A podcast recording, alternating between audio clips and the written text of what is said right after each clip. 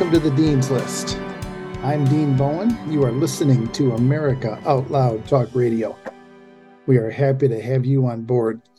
Our email is the dean.list at protonmail.com. The dean.list at protonmail.com. Uh, reach out via email, questions, comments. Uh, we do enjoy reading the emails, so definitely keep them coming. I was at some meetings last week, uh, classical education meetings, uh, and and these meetings are great. We get a chance to to hear from other educators in the classical Christian community.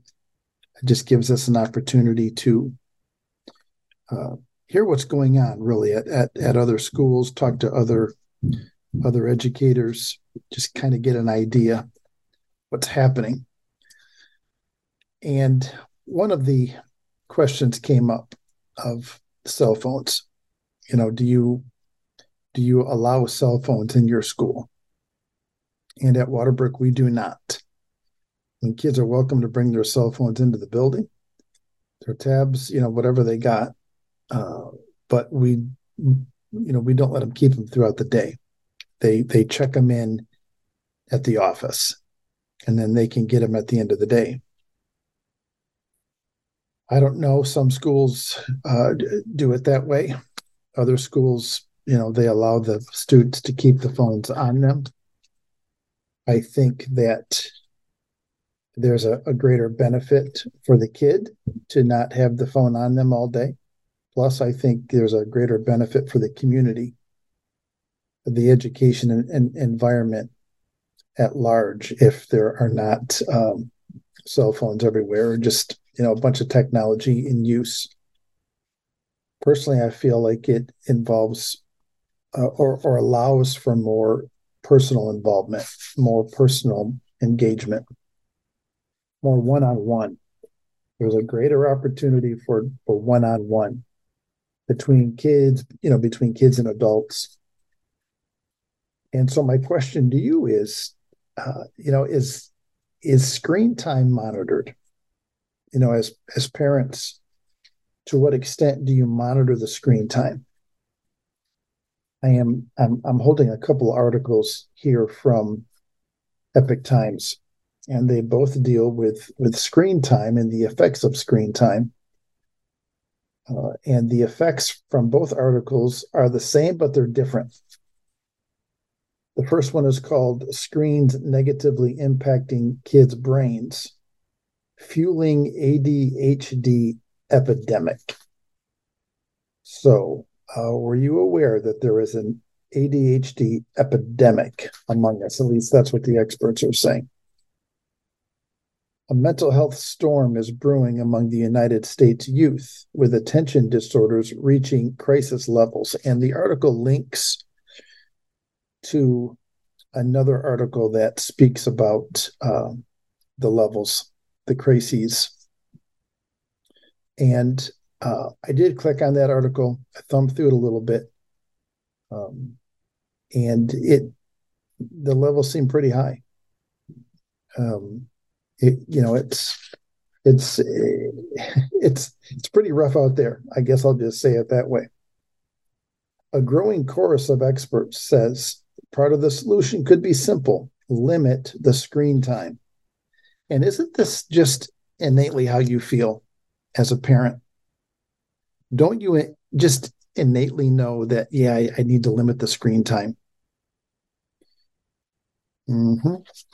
yep new research links excessive technology use to rising attention deficit hyperactivity disorder rates the developing mind is designed to attach to the most relevant stimuli that is a quote by roger mcfillin He's a clinical psychologist, board certified in behavioral and cognitive psychology. So he makes the statement to the Epic Times the developing mind is designed to attach to the most relevant stimuli.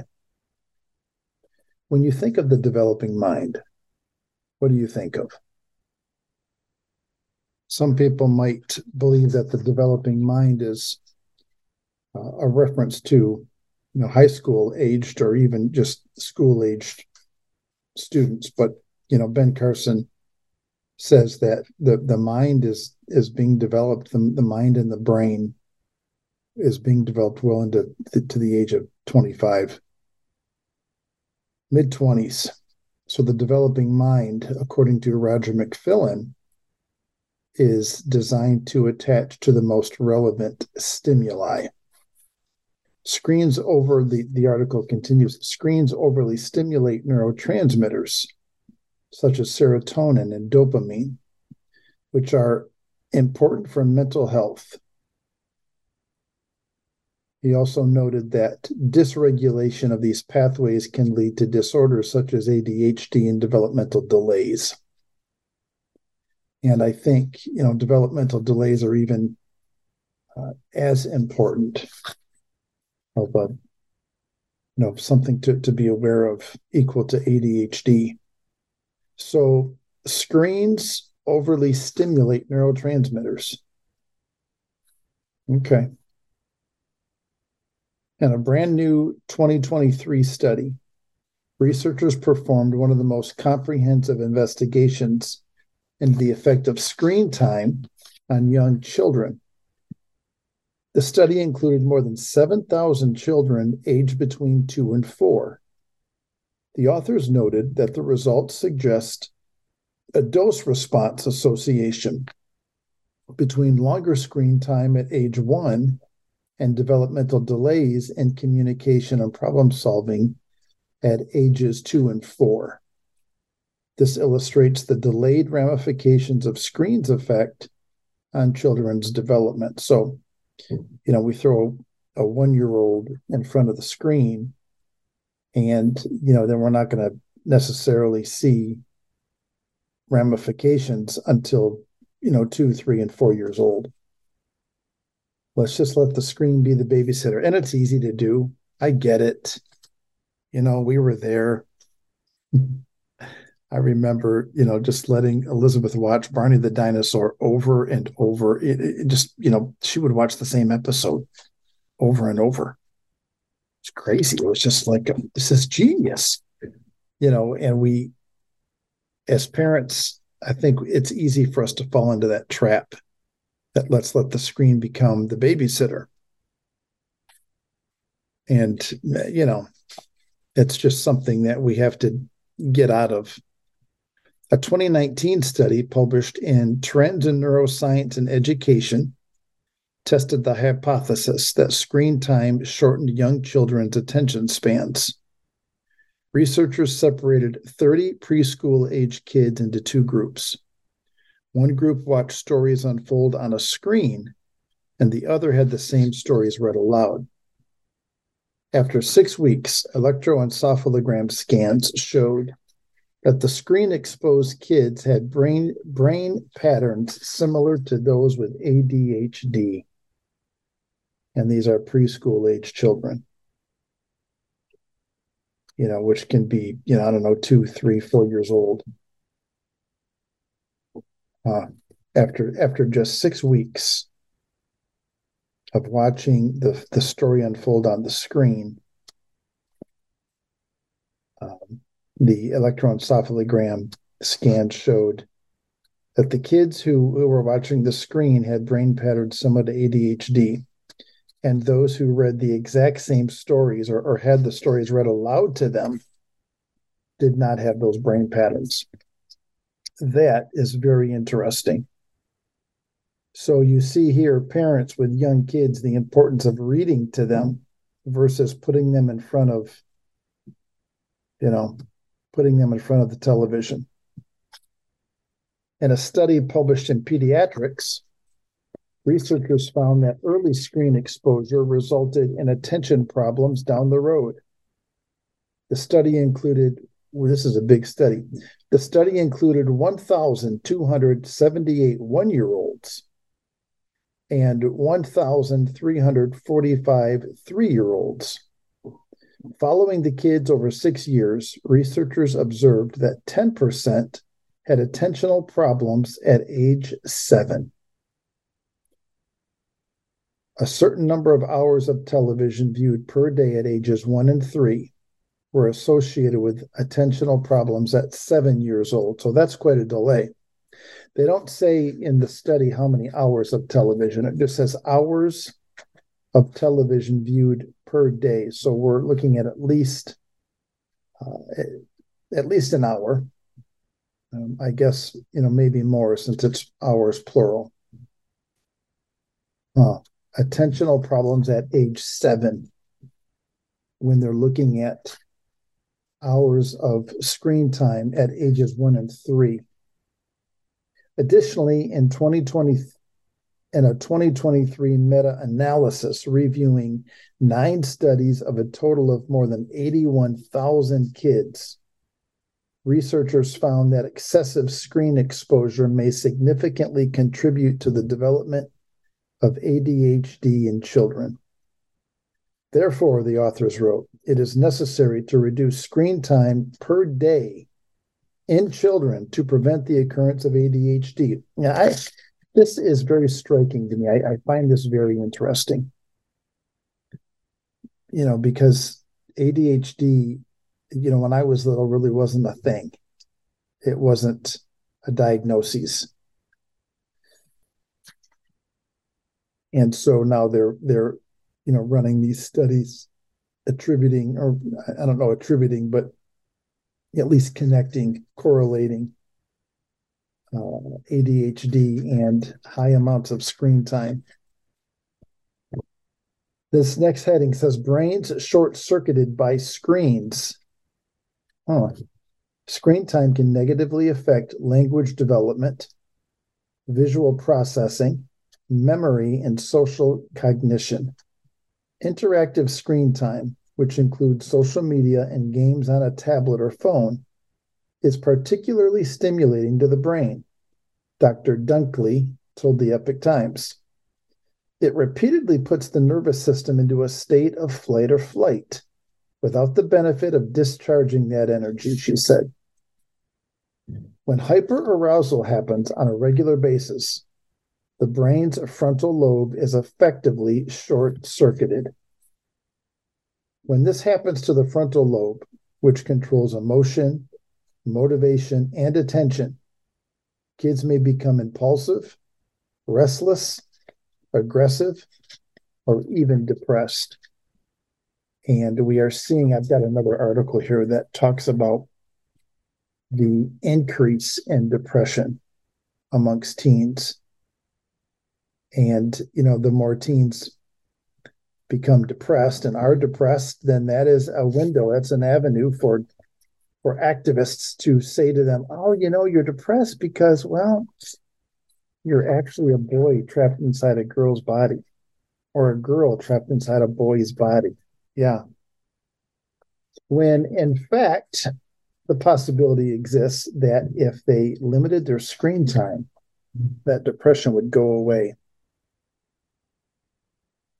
this is uh, this is very interesting. Parents, I'm I'm interested at, at you know at what age do you give your kids a phone? You know, how old are they? And you know, we've got some elementary kids that come into the building with phones. And I just say, yep, thank you. I'll be taking that. And we encourage their parents, don't do this. Don't, don't do it. Don't start them. Oh, too quick to medicate. The link between screens and poor mental health has become increasingly apparent over the past decade. So, talking about depression, um, brains short circuited by screens, and um, the the uh, article says that screen time has a negative effect not only on language and visual processing or memory, but it can also affect motivation and depression. So the link between screens and poor mental health has become increasingly apparent. Most treatment focuses on pharmaceuticals. In 2021, 8% of US children ages 5 to 17 were prescribed medications for mental health issues, according to the CDC. Wow, 8%. Of all of the children in the United States, ages 5 to 17, were prescribed medication for mental health issues. That is an astounding number. Just astounding.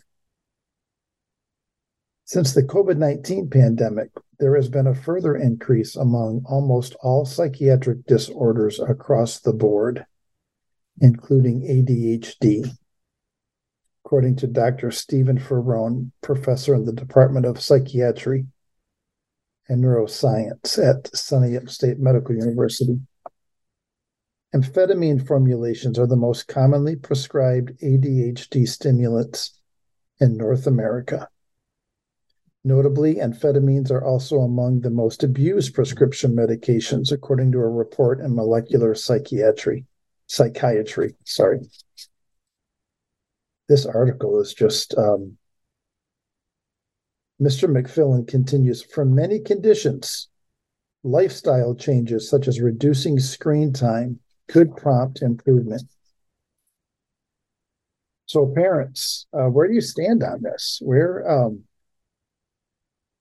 you know, what is your what is your policy at home? What's your screen policy? Are they are, are the kids just, you know, are they just on their phones and then you don't and you don't see them again, or do you limit?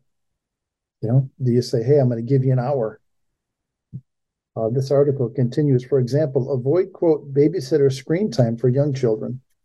A recent study published in BMC Public Health analyzed toddlers' screen time. Children were nearly nine times more likely to overuse screens when watching alone versus with a parent or other kids. And they had four times higher odds of excessive use if parents watched excessively. Oh, there it is. So parents, what's what's your screen time like? You know, they're they're learning somewhere. They are absolutely uh, they're learning. They're watching us. I often get referred kids who have complex histories and or treatment resistant. And the first thing I start with is a screen fast, Dr. Dunckley said.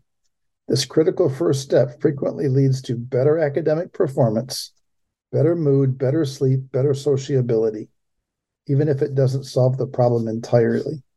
Screen fast. I like it. I absolutely like it. All right, we'll pick up more on the other side of this break.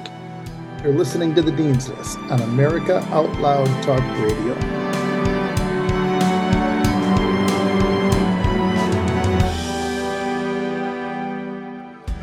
We know you love the versatility and portability of the Genesis Fogger, but sometimes you just want to set it and forget it. Well, we heard you. Introducing the UX4 HOCL Atomizer. This stationary unit quietly protects you and is perfect for smaller spaces. With over a quarter million units sold in Japan, it's now available in the United States. Visit genesisfogger.com forward slash out loud to see the UX4 in action and receive a 15% discount on either fogger with promo code OUTLOUD. With Genesis, you're ready for anything. How can you improve your odds of staying healthy? The answer is stay healthy with Cofix RX. Who's got time for a cold, strep, a flu, HRV, RSV, or COVID anyhow? Cofix has some great news. Besides being featured as a top five product in the drugstore news, we completed the protocol that you've heard Dr. McCullough talk about. Cofix RX is already famous for a powerful virus hostile nasal solution, and now we have a throat spray too crush those nasty germs before they become a problem. With known antiviral support ingredients like povidone iodine, xylitol, and vitamin D3, you can feel a little safer. For a limited time, when you add the new Cofix RX throat spray to your order, you'll receive 25% off the entire purchase. Just click the Cofix RX banner on the America Out Loud website or store. Be sure to use promo code OUTLOUD25 at checkout. Don't forget OUTLOUD25 at checkout.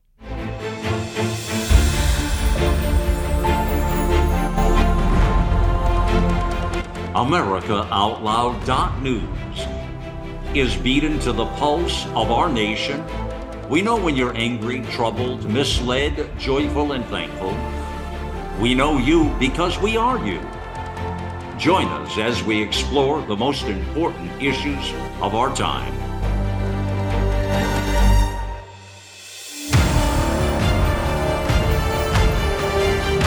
America Out Loud Talk Radio. It's a fight for the soul of humanity.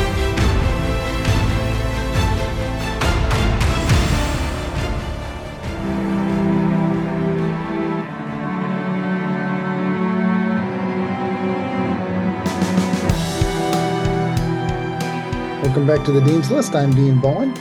You are listening to America Out Loud Talk Radio. We are happy to have you on board. You can find us here at americaoutloud.news Monday through Friday, 2 p.m. Eastern. Of course, every show goes to podcast uh, usually within 24 hours. So thank you for listening. We are happy to have you on the Dean's List. Last week, I was at a seminar of uh, classical uh, Christian educators and this topic came up of you know how do we handle um, cell phone usage? You know do we have technology in the building? And of course at waterbrook we do not. Uh, you know when the kids come in in the morning they you know they can bring their phones with them. They can bring their tab- tablets or watches whatever technology they have but they have to check it into the office. We do not want the distraction in the building. We want the kids to be to to have every opportunity to focus on the work that's in front of them. And i think the same you know really should hold true for home. Now I, the kids I, I think today they do need to have some access. You know it's how they stay connected with with one another. But i i really believe that access needs to be limited in terms of time uh, you know, once we we go through some of these stats here, you are going to be blown away when I read to you the average amount of time that a middle schooler will spend on their phone. It is shocking. It's just uh, I'm thinking, how do you have time to do anything else? The amount of time you're spending on your phone. Um, you know, it's just it, it's ridiculous. We uh, read this article from the Epic Times in the last segment. It was the article is entitled "Screens Negatively Impacting Kids' Brains, Fueling ADHD Epidemic." And of course, you know the article just talks about studies that have been done, and really on on younger children. It talks about ages of, of one one and three years old, and then looking at the developmental delays when they're seven. Now, that sort of stuff is just, um, it's shocking. It talks about the the frontal lobe. This this quote here says um, that the the brain is short short circuited by screens. I don't know that we think of it that way. You know, we we we we give our child a, cell phone, or we say, "Here, play this game on my cell phone. It'll it'll keep them quiet." Um, you know, we'll go out to dinner, or you know, whatever. And I've been out and I've, I see families and little kids, you know, have these cell phones and they're just playing, you know, games instead of of having some interaction there at the table instead of having an opportunity to interact with adults to keep the kids quiet or you know to keep them out of the conversation let's entertain them. Let's give them this this phone and just let them you know. But it, as we're doing that i don't believe that we're thinking about the the frontal lobe being short circuited i don't think i've ever had that thought. But the article says screen time can negatively affect language development visual processing, memory, and social cognition.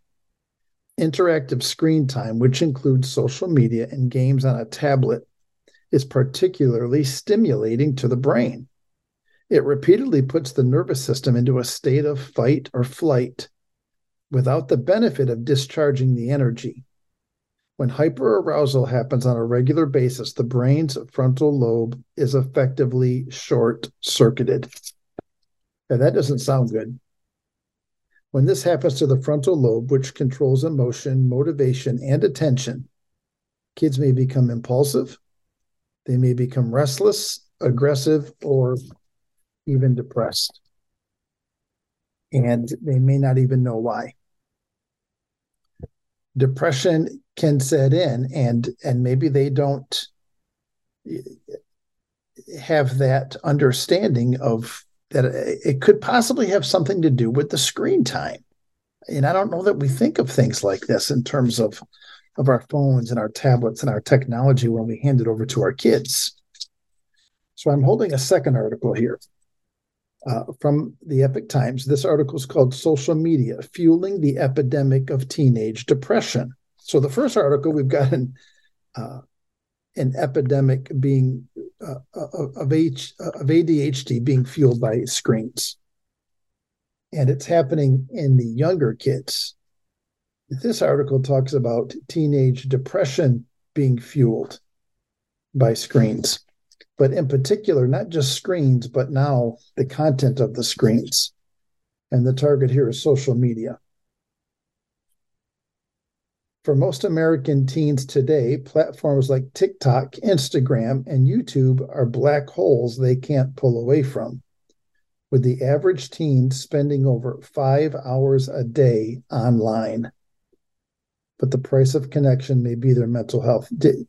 The average teen spends over five hours a day, and that's just the average. So we have some kids spending more than five hours. Let's just go through the through a day in the life here for a second.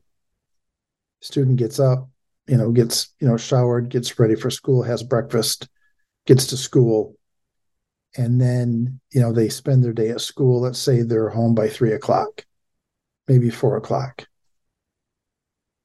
and then if they're if the average teen doesn't have any anything going on after school if if the average teen spends five hours a day i'm assuming that five hours has to take place after school right? So if they're home by four that's nine o'clock.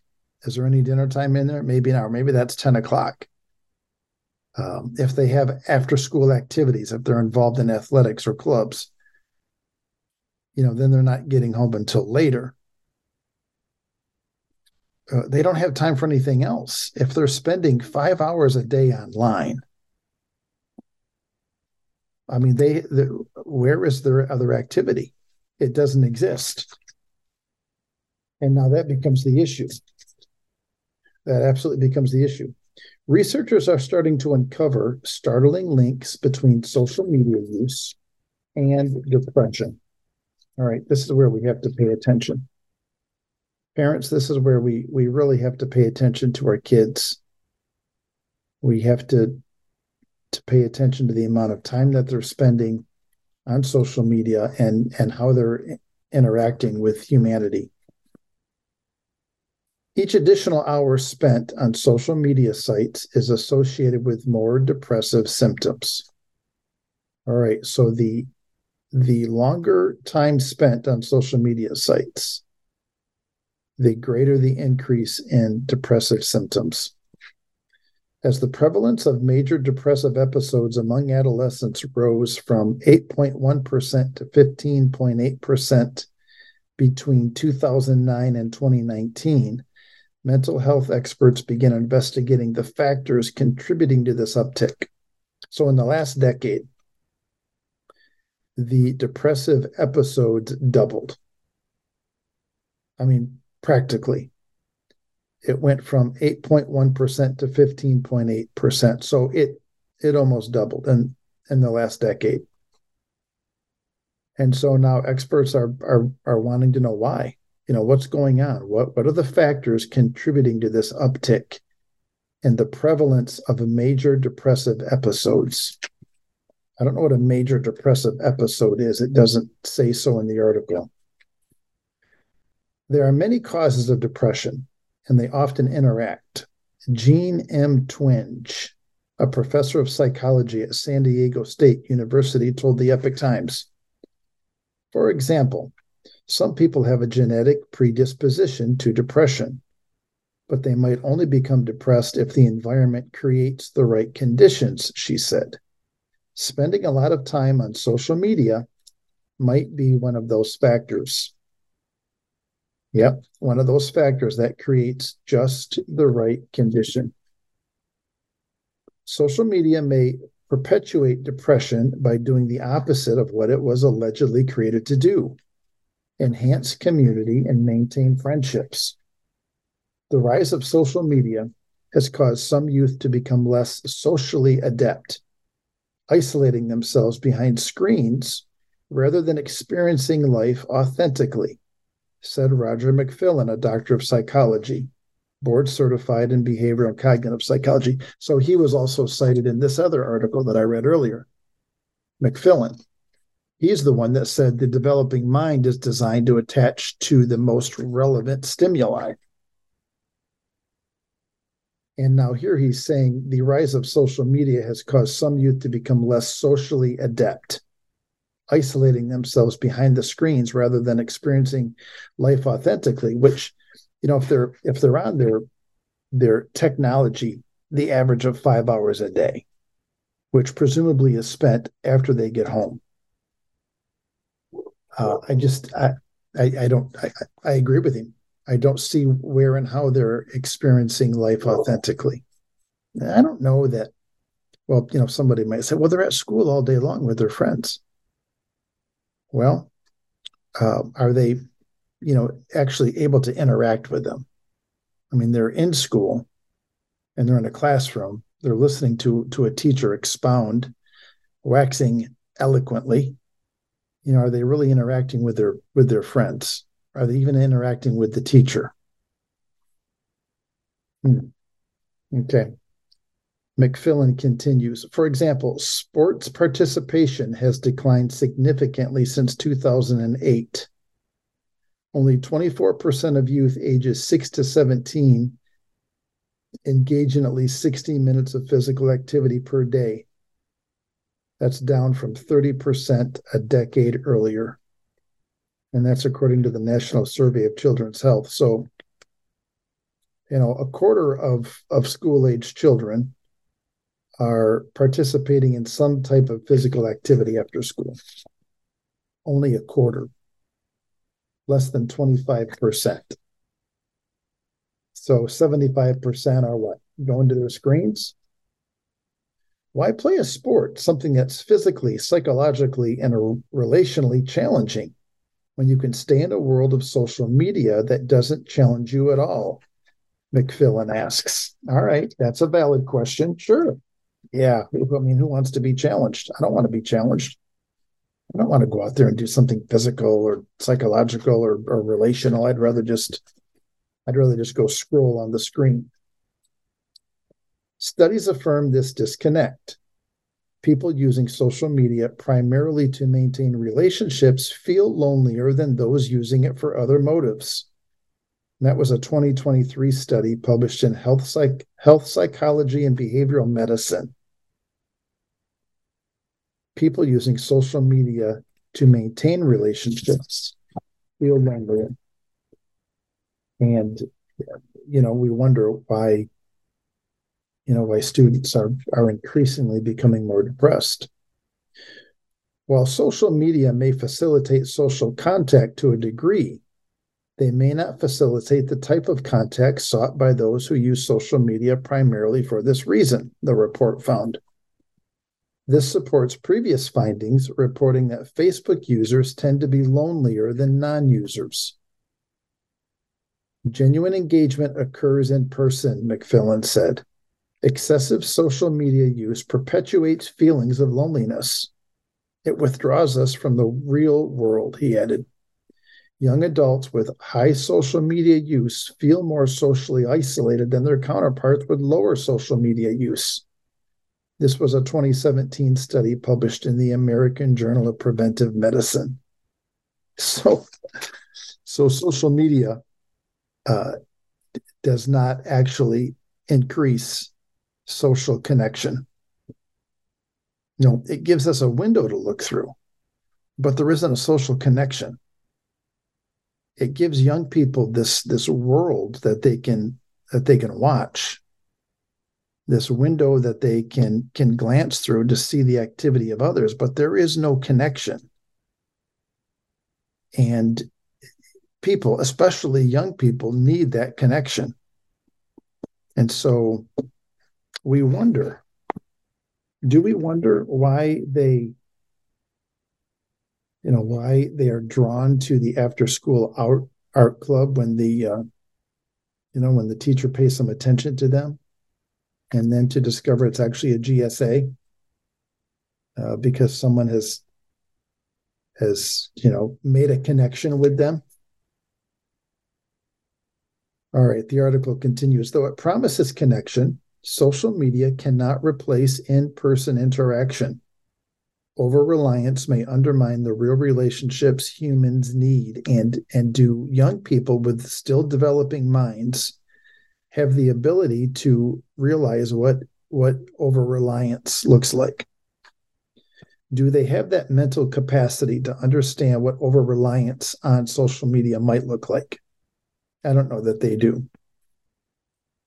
Of course you know the folks in education today think that they have the capacity to uh, pick a different gender so there's that.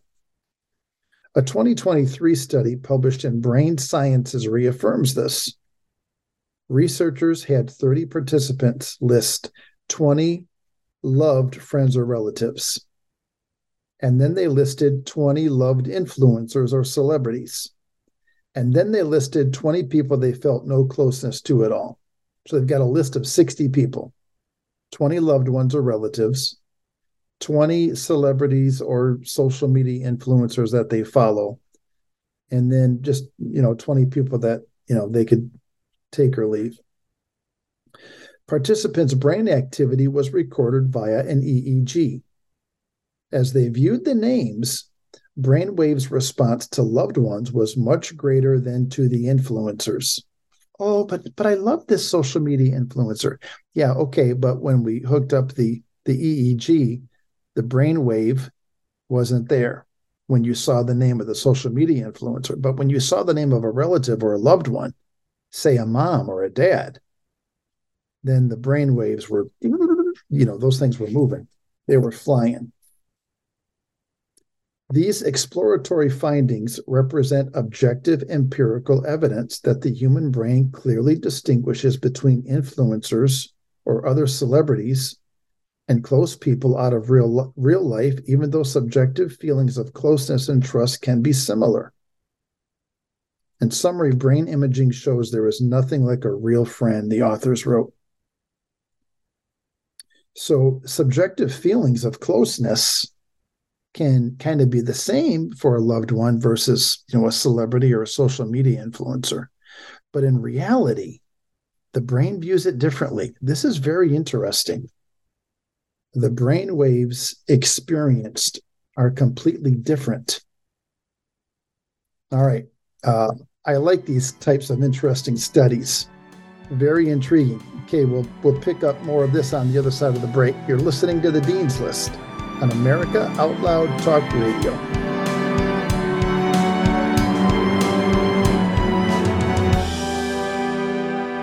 The pandemic may be over for some, but millions of Americans are needlessly suffering from the long term effects of toxic spike protein from COVID 19 and the vaccines. Fortunately, Dr. Peter McCullough and his team at the Wellness Company designed their spike support formula with the miracle enzyme nattokinase, scientifically studied to dissolve spike protein so you can feel your very best. Go to OutLoudCare.com today and use code OUTLOUD for 25% off your first order. For 25 years, Global Healing has proudly produced the highest quality supplements and cleansing programs that are rooted in nature and backed by science. Get 15% off all of our products using code OUTLOUD. Global Healing, giving you the power to take control of your health naturally.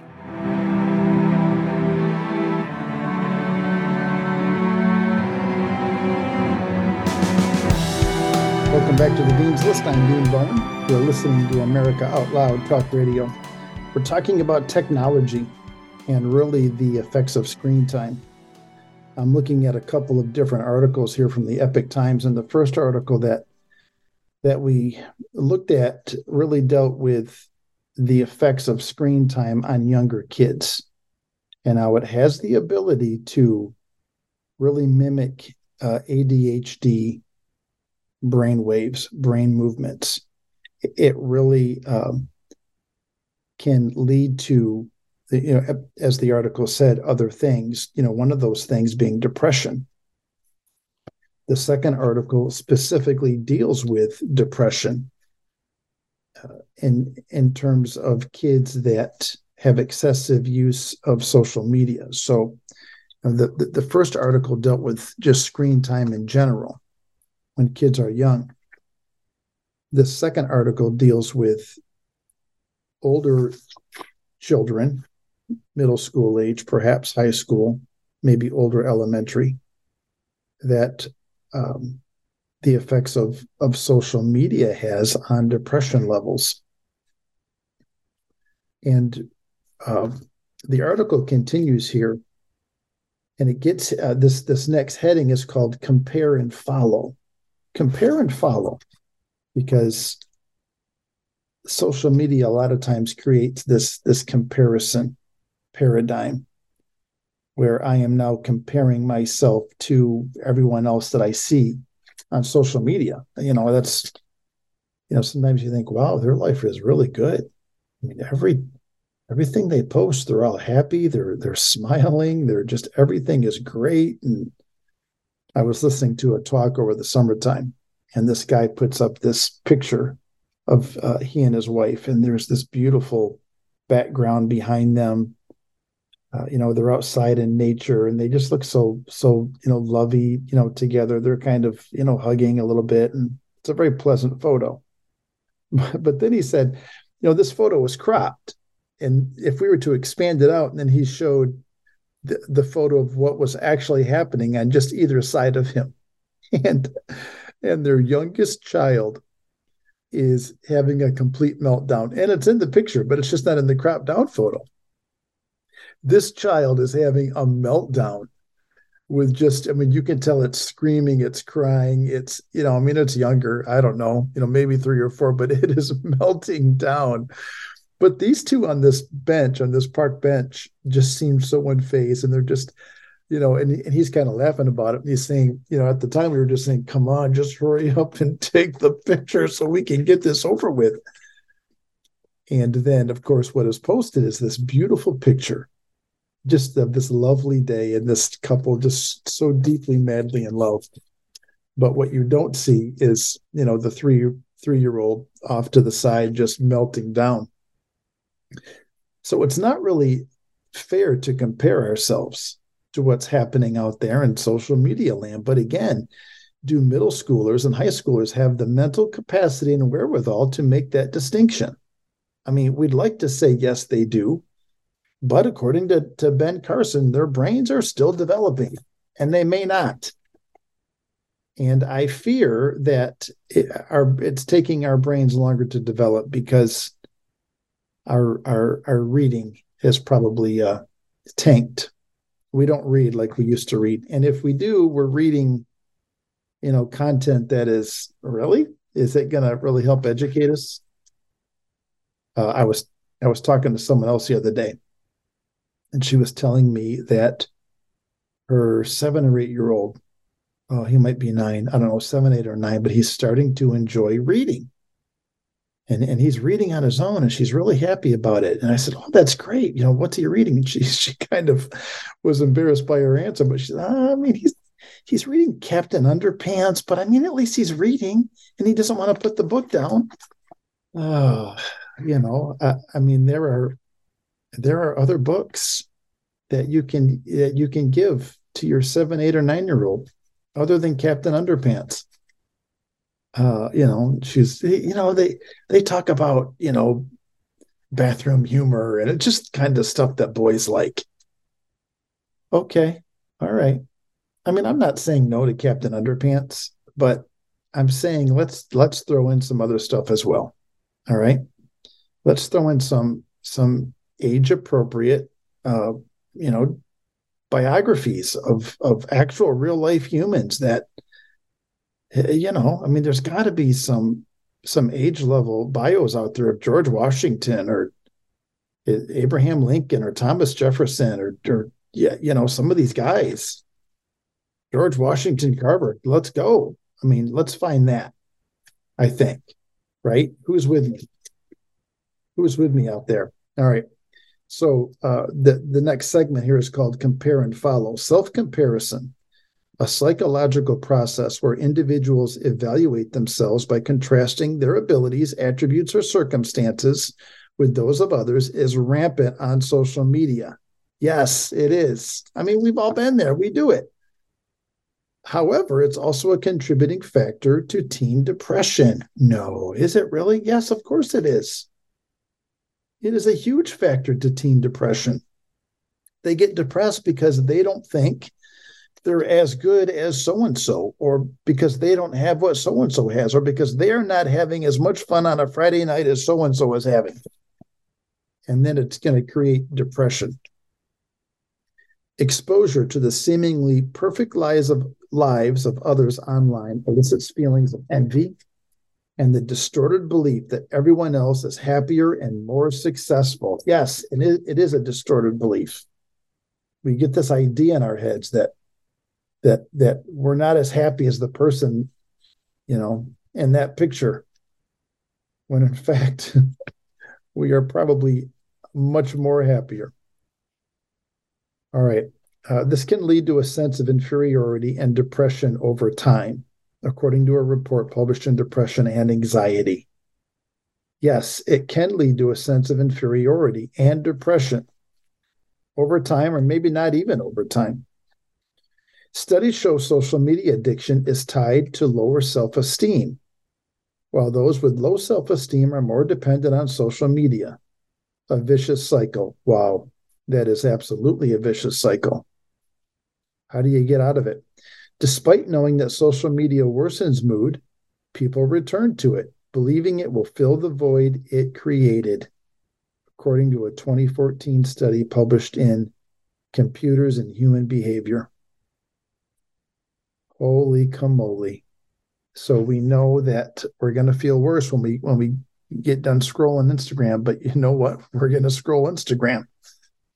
Because if we don't we're gonna if we don't we're gonna feel empty because we're gonna want to know what's going on out there. We have this the kids call it fomo fear of missing out. Nobody wants fomo.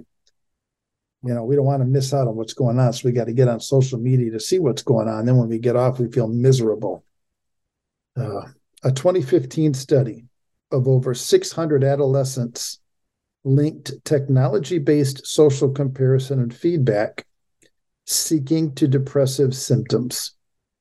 600 adolescents. A correlation was discovered in addition to the impacts of general technology usage, seeking excessive reassurance offline, and previous symptoms of depression.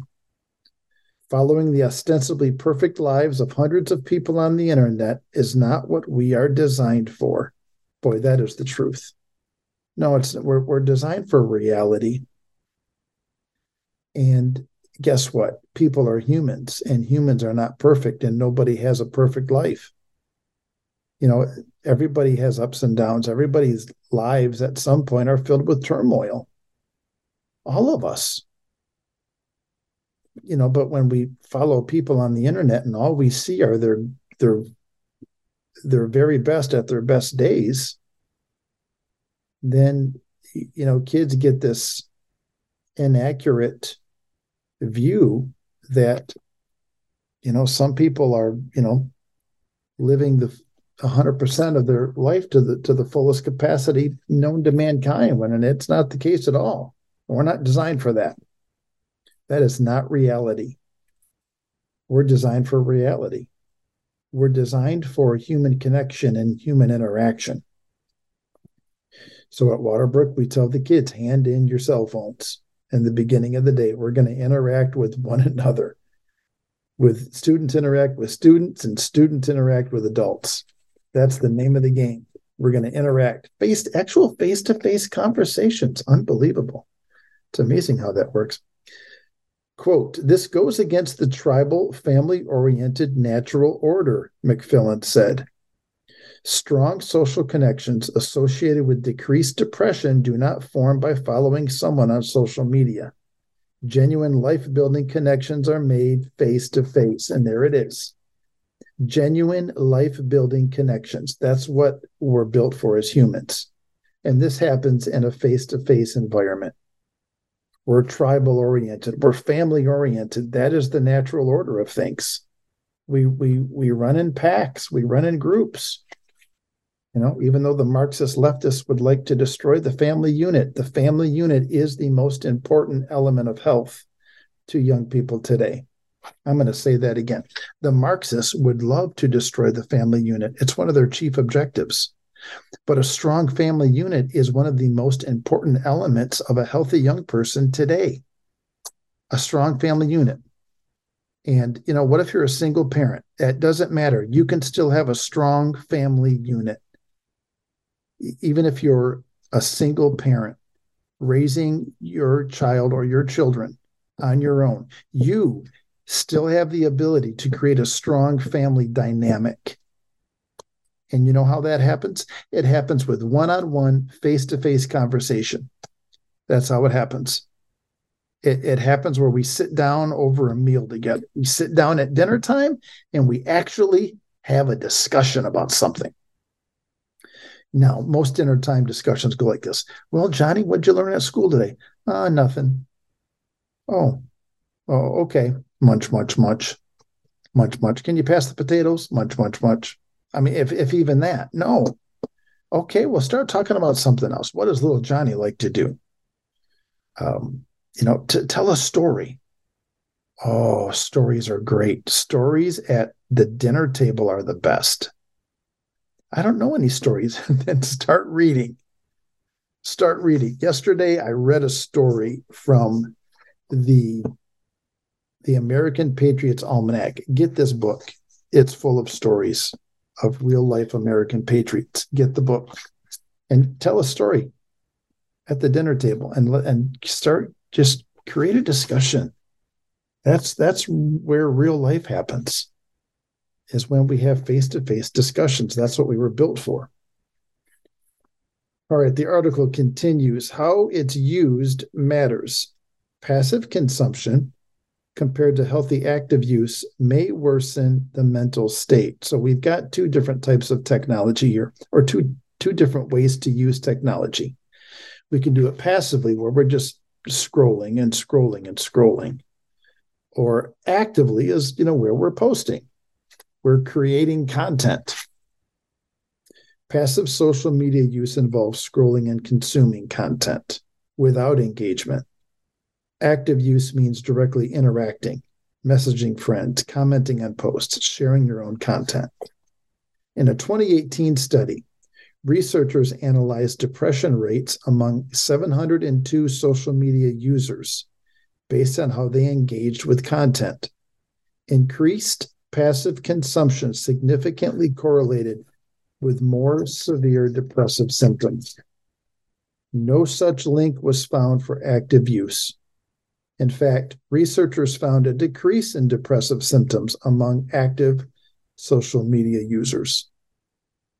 These findings highlight the importance of creation over consumption, according to Mr. McMillan. Passively consuming social media content works in direct contrast to actively creating and challenging our brains, thus causing depressive disorders. So, the bottom line here is creation, content creation. That's what we're going for. But you know what else is creating? Uh, other activities like painting. You know how painting engages the mind? Playing music, that's creating. You know how that engages the mind? Gardening. Now, I don't know of any kids that like to garden, but you know, getting outside, being being active in nature, writing. Oh boy there you go. You know start writing. Reading. Come on just pick up a book. All right even if it might be the captain of the underpants but I, wouldn't be you know reading that one a lot. Just you know slip in some other more meaningful content. Or just just talking. Conversing may stimulate joy and satisfaction. Um, all of these things are creative they're all part of the creative force within us. Uh, passively scrolling deprives us of all these benefits. Sometimes it's difficult to get kids to see that. It's it's difficult to get them to see that their mind is going to be better for it if they will go practice a musical instrument rather than passively scrolling. But if you can get them there, oh, if you can just get them there, and the benefits that they will receive. And sometimes it's it's going to be tough getting them there. You know, you're gonna you're gonna have to pull them over that finish line, kicking and screaming. McFillin continues Most of the time, depression is a symptom of a greater problem. We should aim to address the root problem of someone's depression, not just treat the symptoms. Social media could be one of the root causes of teenagers' depressions. And here it is. This is the, the final stat of the article. One in five 15 year old girls spends more than seven hours a day on social media. One in five, 20% of 15 year old girls spend more than seven hours a day. Holy smokes, you got to be kidding me. Where are they finding all this time? So the number who are spending extreme amounts of time is considerable. It is not a rare issue. If the average is more than seven, and you know there's a bunch of 15 year old girls out there that are spending a considerable amount of time. The issue is not rare. It is not rare. So the moral of the story is parents, you know, what's our what's our screen time policy? For kids young and old, you know, for, for, from the littles, from one all the way up. Uh, I, I, I, think, you know, in both of these articles, they referred to an ADHD epidemic and a depression epidemic. And they tie both of those a- epidemics back to screens. All right, who's in charge of their education? We are. We are. So let's um let's take stock of where we're at. All right, I wish we had more time to talk through it, but we don't. That's all the time we have for today, America. Thank you for joining me. I'm happy that you're on board the Dean's List. Encourage your friends and family to get on the Dean's List. Let's unite to renovate the age.